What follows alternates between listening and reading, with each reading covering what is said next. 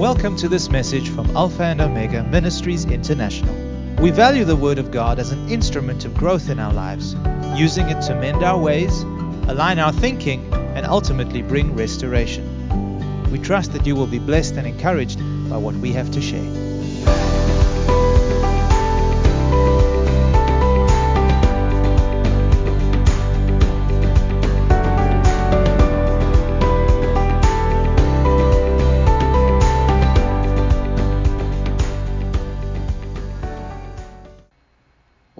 To share with you is a message that the Lord birthed in my spirit this morning as I sat in His presence and meditated on His Word. And as I sat before Him, I started writing.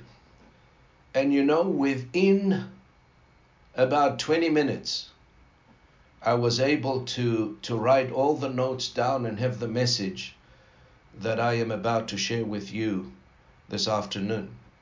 The title of my message is called Prerequisite for Greater Revelations of God. Prerequisite for Greater Revelations of God. Let me give you the definition of the word prerequisite. Prerequisite means a thing that is required as a prior condition for something else to happen. A thing that is required as a prior condition for something else to happen. And of course, in this case, is to receive greater revelations of God. What is the prerequisite for being able to receive an understanding or a greater revelation of who God is?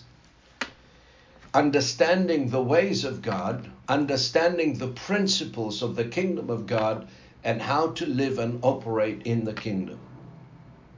And so we will look at this condition before we experience such revelations. And in order to lay this foundation of the word that I want to share with you this afternoon, I want to take you back to several months when the Spirit of the Lord guided me to a portion of Scripture which challenged my attitude as well as my faith in the Lord. I was deeply challenged by the Spirit of God when I read this portion of Scripture. It was like the Holy Spirit arrested my attention to focus on what I was reading and understand this man called Moses, who has seen so much of the glory and the power of God demonstrated in his life. And yet he was not satisfied with what he knew of God, what he had seen, and what he had experienced in the Lord. And so the verses of scripture, I'm not going to read the whole the whole portion of scripture, but just two verses from Exodus chapter 33 beginning with verse 17 and 18. And the Lord said to Moses, I will do this thing also that thou hast spoken, for thou hast found grace in my sight, and I know thee by name. And Moses said, I beseech thee, show me thy glory. These are the words which the Spirit of God anointed and challenged my attitude and my faith in the Lord. Here is Moses on top of the mountain having a private, intimate conversation with the Lord, and he utters a passionate plea asking the Lord to reveal his glory to him. It was not just a casual prayer request, it was a passionate plea arising from the heart of Moses because he was so hungry and so thirsty to come to know this God who has called and anointed him to deliver a nation out of the clutches of slavery. Here is a man, we need to understand that this is a man who had seen the glory and the power of God. He had experienced so much of the glory of God like no other human being before him. And yet, he continues to hunger and to thirst for more of God. He was not satisfied with what he had seen, what he knew of the Lord, because somehow he knew there was so much more of God for him to see and experience, and he continued to press into God's presence for greater revelations concerning his glory and power. That really spoke to my heart, caused me to search my heart. How thirsty, how hungry am I to see the glory of God, the goodness of God demonstrated in my own life and in the life of my loved ones? The Word of God says in Psalm 107, verse 9, please mark down that verse of Scripture and meditate on it because it holds the key to greater revelations of God. The psalmist said, For he satisfieth the longing soul and filleth the hungry soul with goodness. I'm going to read that again. This is this is the key. This is the prerequisite that we're talking about. For greater revelations of God's glory, of God's power, of God's goodness, of God's love. For he satisfies the longing soul. Our soul has to long for God and God alone. And then he says, He fills the hungry soul with goodness. From the Word of God, we understand that God can only satisfy those who long for Him, those who hunger and thirst for His presence. He can only fill with His goodness those who have this divine hunger and thirst for the Lord. And we draw the conclusion, therefore, if we desire, you know, you can have as much of God as you desire. No more than what you want. Why? Because God will not force Himself on us. He gave us the freedom of choice and the will to seek Him. And He says, if you seek me and seek me with all of your heart, then you're going to find me. So if we desire to see, to experience the glory of God in a greater measure than we have ever known, there has to be a divine longing and a hunger in our soul for God and the things that pertain to the kingdom of God. Amen. Jesus himself said in Matthew 5 and verse 6. Listen to what he said. Blessed are they which do hunger and thirst after righteousness, for they shall be filled. They shall be filled. Who's they? They who hunger and thirst after righteousness. Divine hunger is evidenced by our seeking after God. It is evidenced by our attitude towards the things of God and the things of the Spirit of God. How would God know? How would I know? How would you know that you are really hungry after God? If there is a hunger that is preserved, that is guarded, and is protected in our soul, that hunger will be evidenced by our seeking after God with our whole heart.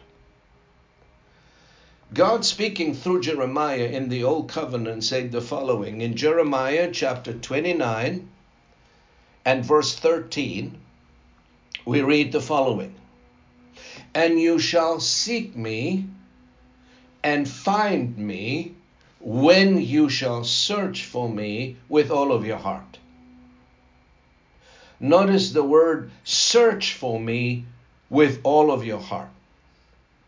There has to come a seeking from our hearts that is wholly devoted to God because nothing else can satisfy us but only His presence. We were created in such a way that nothing else will ever satisfy a human being but only by the presence of God. In the new covenant, Jesus promised the following in Luke 11, verse 9 and 10. Jesus said, So I say to you, ask, and it will be given to you. Seek, and you will find. Knock, and it will be open to you. For everyone who asks receives, and he who seeks finds, and to him who knocks it will be opened. Jesus said, Everyone who asks receives, not just some people, but everyone who diligently and genuinely seeks the Lord and asks, the Lord will be found by that person. Now, here is some good news. The good news is that God placed in our hearts, when we got born again, a divine longing, a divine hunger for the things of the Spirit and the things of God. That hunger was deposited within us when we were reborn by His Spirit. That hunger cannot be satisfied or quenched with anything else, but only with the presence of God. Now, this is what we need to do, though. What we need to do is guard and protect that hunger by continuing to seek God and the interests of His kingdom. You see, that hunger is already in you and in me. It is there by the Spirit of God. Everyone and anyone who is born of the Spirit naturally longs after God. He hungers for the things of God. But what happens many times, we do not protect, we do not guard that hunger, and it is swallowed up by other things. Jesus said in Matthew 6:33, "Seek first the kingdom of God and his righteousness, and all these things shall be added to you." our hunger for God and the things of the Spirit diminishes when our attention and our focus is turned away from God onto the things of this world. That's what kills our divine longing and divine hunger for the things of God, is when our focus is diverted away from the Lord, away from His Word, away from His kingdom onto the things of this world. It is for this reason that Jesus said, Therefore I say to you, do not worry about your life, what you will eat or what you will drink, not about your body, what you will put on. Is not life more than food and the body more than clothing? Look at the birds of the air, for they neither sow nor reap nor gather into barns, yet your heavenly Father feeds them. Are you not of more value than they? Which of you by worrying can add one cubit to his stature? So why do you worry about clothing? Consider the lilies of the field, how they grow. They neither toil nor spin. And yet I say to you that even Solomon in all his glory was not arrayed like one of these. Now, if God so clothes the grass of the field, which today is, and tomorrow is thrown into the oven, will he not much more clothe you, O you of little faith? Therefore, do not worry. Notice how many times Jesus said, Do not worry. Do not stress. Do not have any anxiety. about your life, about your what you will eat, what you will drink, what you will wear. Do not worry saying, What shall we eat? What shall we drink? Or what shall we wear? For after all these things the Gentiles seek. For your heavenly Father knows that you have need all these things. Now, that is why Jesus warned us and cautioned us that if we spend our time worrying and stressing and thinking about natural and physical things instead of seeking Him and His kingdom, our hunger for Him will shrivel up and diminish. Unfortunately, this is what happens with many believers. Many believers are in this category. They have allowed themselves to be caught up, to be entangled with the worries, the cares of this present world to the point where they are dried up spiritually, they lost their joy and their appreciation for God and the things of God. Many have lost sight of God. They are in church, yes. They pray sometimes, they read the Bibles, but this worry, this stress, this anxiety about their lives, their future, their tomorrow, their financial situation has caused them to lose sight of God and the great salvation He has wrought for us in Christ Jesus. And all because they have allowed themselves to be drawn away by the cares of this world and the desire to succeed. There are many references in the New Covenant where we are given stern warnings not to entangle ourselves with the things of this world, which ultimately, Jesus said, will choke the Word of God, the very life of God in our lives, making that Word unfruitful. In the parable of the sower, sowing the Word, Jesus gives us such a warning, saying in Mark 4 and verse 18 and 19, the Lord Himself said, Now these are sown among thorns. Which are the ones that Jesus is referring to here? The ones who have received the word, okay? The ones who heard the word, but he said, the cares of this world, the deceitfulness of riches, and the desire for other things entering into the heart and minds choke the word and it becomes unfruitful. There's nothing wrong with the word, the word is powerful. The Bible says it is an incorruptible seed that brings life and fruitfulness. But we have to protect that word in order for that word to become fruitful. We have to keep the tares out. We have to reject the stress, the worry, the anxiety that this world brings onto us and tempts us with. Paul, writing to Timothy, says, Listen to what Paul said to his disciple No one engaged in warfare entangles himself with the affairs of this life that he may please him who enlisted him as a soldier. When you got born again, you entered the war. There is a war going on for the souls of men and women. We are soldiers of the Lord Jesus Christ, called to be a, an extension of his kingdom here on the earth.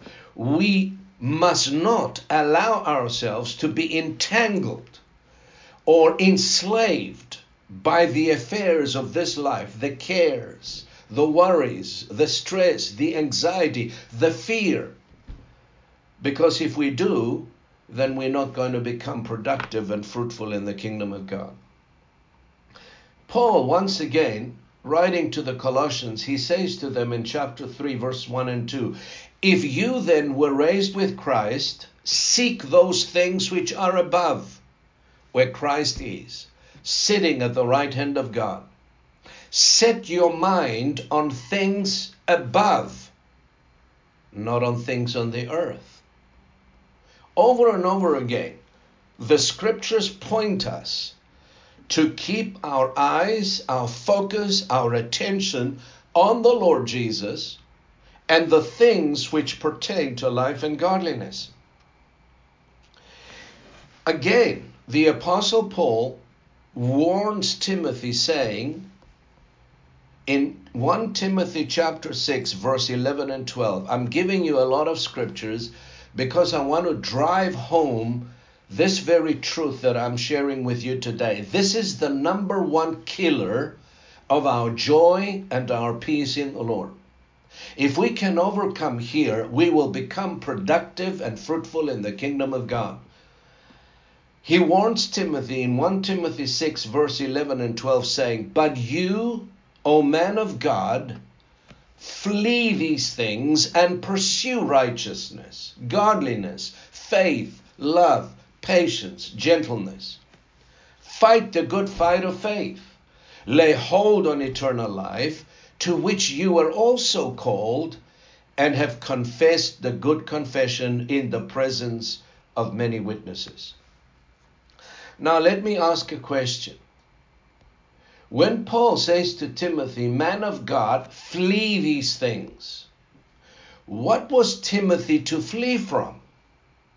The previous verses of this chapter tells us what he's to flee from.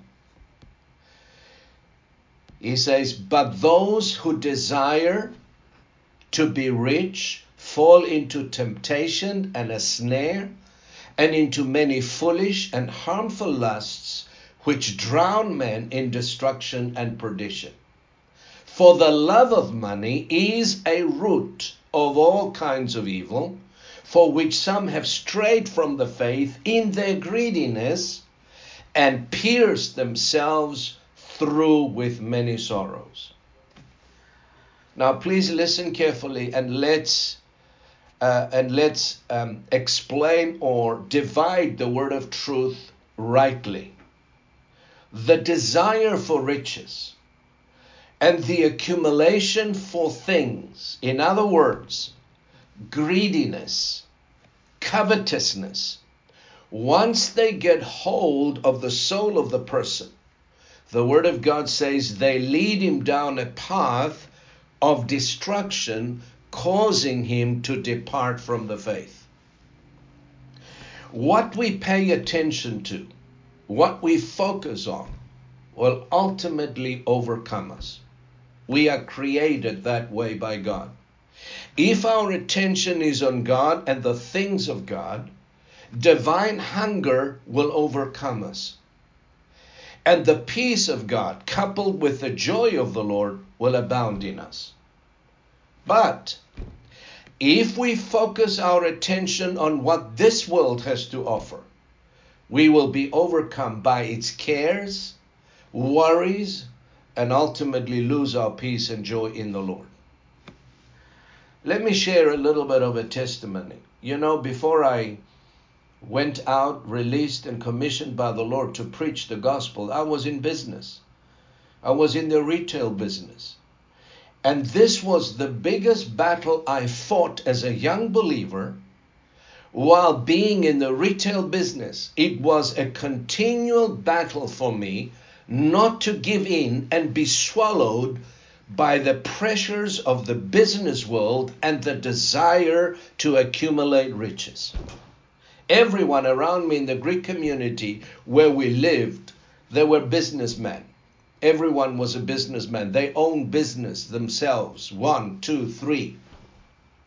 And, and we were in the midst of that atmosphere and that environment.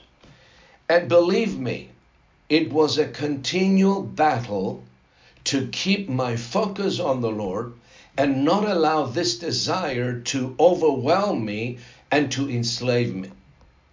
The way I fought and won this battle was on my knees in prayer and meditation in the Word so that I could keep a balance and stay my heart on the Lord and the things of the Spirit.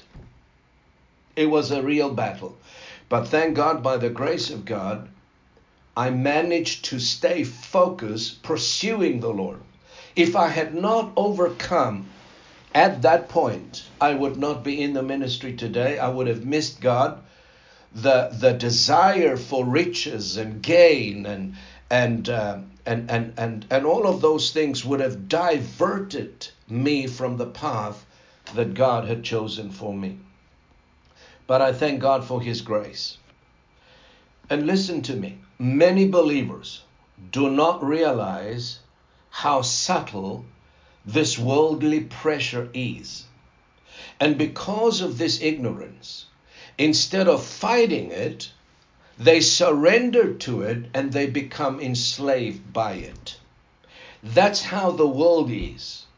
That's how the marketplace is. And if you do not resist it, if you do not fight it, it's like a treadmill that you get on and it carries you, entangling you with the worries, the cares.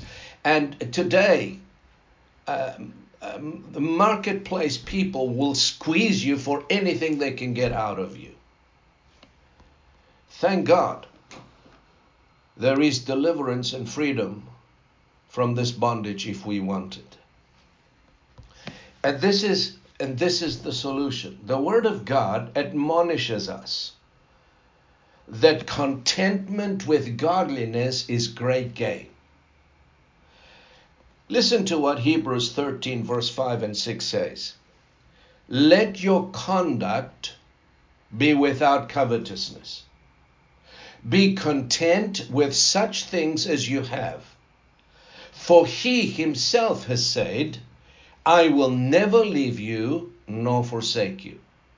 So we may boldly say, The Lord is my helper. The Lord is my refuge. The Lord is my provider. I will not fear. What can man do to me? Paul tells us the same thing. He says, Godliness with contentment is great gain. For we brought nothing into this world, and it is certain we can carry nothing out. And having food and clothing, with these we shall be content. Now, let me explain this. Does that mean we should not try to better our lives in this world? or desire something better for us and our children? Does that mean that we should not have or desire any of the goods that this world has to offer? That is not what the Word of God teaches, and I'll explain. We need to rightly divide the Word of truth and not say things the Word of God does not teach. God says in His Word, listen carefully now, that if we seek Him first and His kingdom and His righteousness, all of these things that the world strives, worries, kills, steals, and lies in order to obtain, the Lord says, if you seek me first and my kingdom, I will add them to you. Now, there is a difference between God adding riches to you and you striving to obtain riches. He says, God said in his word, Matthew 6:33, if you seek me first and my kingdom, I will give you those things. I will add them to you. And when I do, he says, they will not hurt you. Now, scripture says in Proverbs chapter 10, verse 22, I want you to underline this and read it in your own Bible. The Lord says in Proverbs 10, verse 22, the blessing of the Lord makes one rich, and he adds no sorrow to it. Wow, that is a powerful verse of scripture. The blessing of the Lord makes one rich. And that blessing and those riches that God adds to you, they will have no sorrow in it. God's blessing on your life will make you rich. And the riches God gives you will not add to you pain, sorrow, stress, or anxiety. But listen, it has to be Him giving it to you and not you trying to get it by pursuing it through your own striving, your own toiling, your own worrying yourself to death. Do you see the difference here? God is not against riches and wealth and resources. He is against us worrying and striving and seeking after those things. When we have our priorities wrong, then we will divert ourselves from the faith and pierce ourselves with many sorrows. But if we keep our focus on God, if we keep our priorities in the right place, and we seek Him first and His righteousness, as we do that, all these things will be added to us. God will supernaturally add wealth and riches to you when you make God the pursuit of your life. And I can testify to this very fact. My life has been a testimony of that. I have seen God add to me without me trying to get it, worrying, striving, working 12, 15, 16, 17 hours a day. I recall my brother said this to me one day, I'll never forget it. He said to me, I don't understand you. Here I am.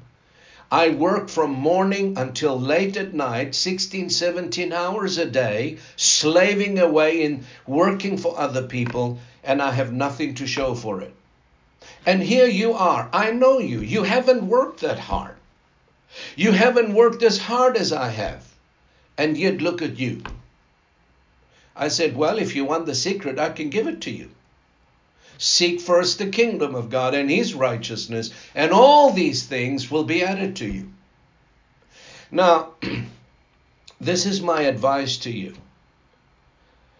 If you will spend your days loving God seeking Him with all your heart, worshiping Him, seeking the interests of the kingdom of God, He will add to you more than you will ever need or desire.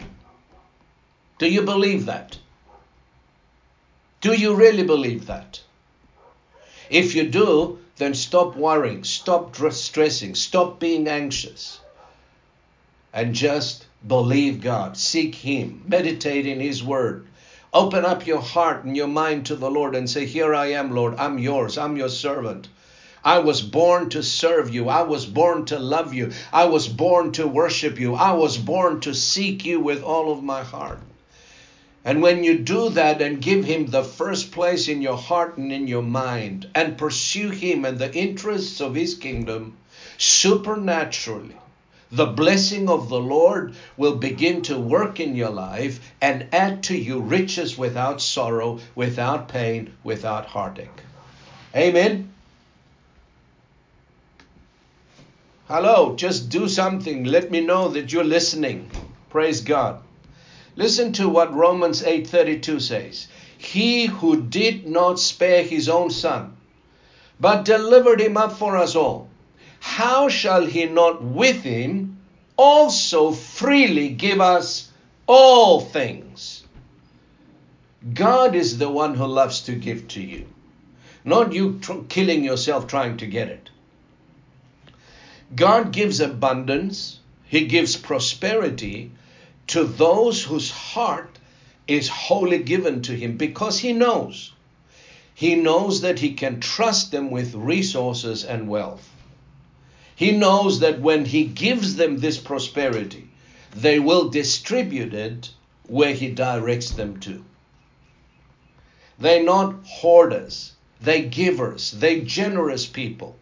They let the blessing of the Lord flow through them.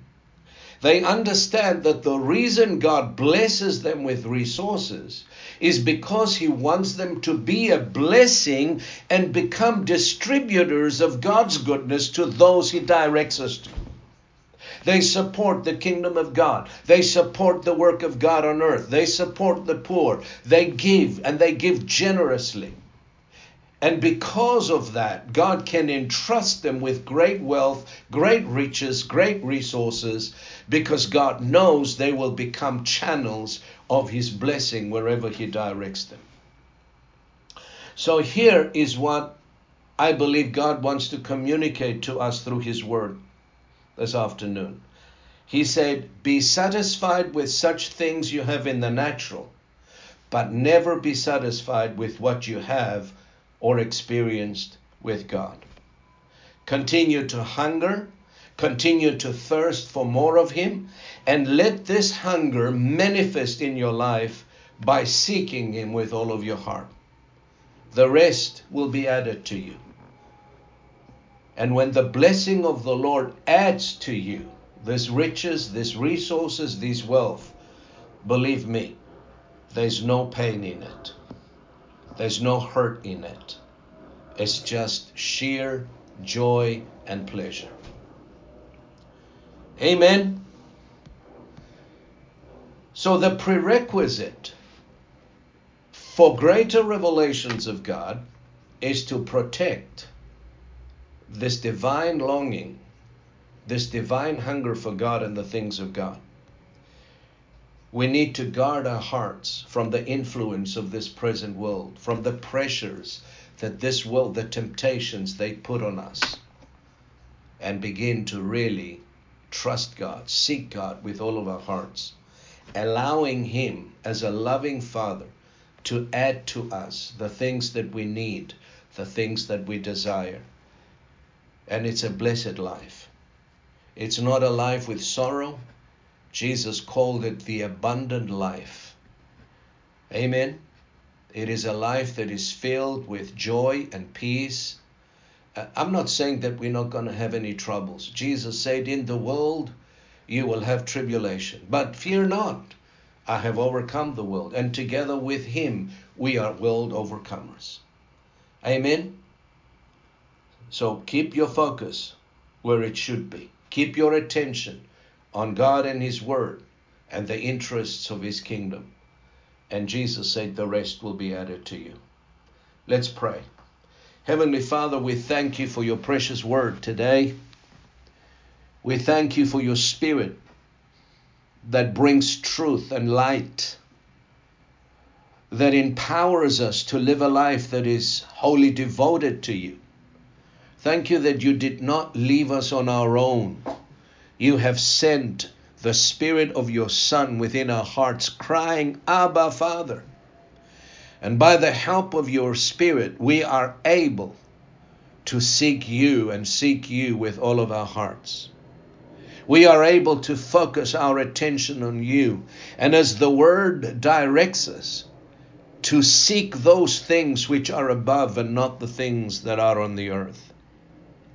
I pray for my spiritual family today, Lord, that you would guard our hearts, that you would empower and enable us to guard our minds and our hearts from the cares of this world, from the worries, the stress, and the deceitfulness of riches and the desire for other things. Enable us to keep them out, out of the garden of our hearts, out of our minds, allowing the incorruptible seed of the Word of God to reproduce after its kind 30, 60, and a hundredfold in return. And so I commit my spiritual family to you, Father, today. And I give you thanks and praise for each and every one of them. Father God, I commit them to you and to the word of your grace which is able to build them up, able to encourage, able to strengthen, able to protect them in every way, so that they may obtain an inheritance among those who are sanctified. We give you praise and thanks in Jesus' name. Amen and amen. Thank you for listening to this message. For additional resources or more information about this ministry, come and visit us at alphaomegaint.org.za.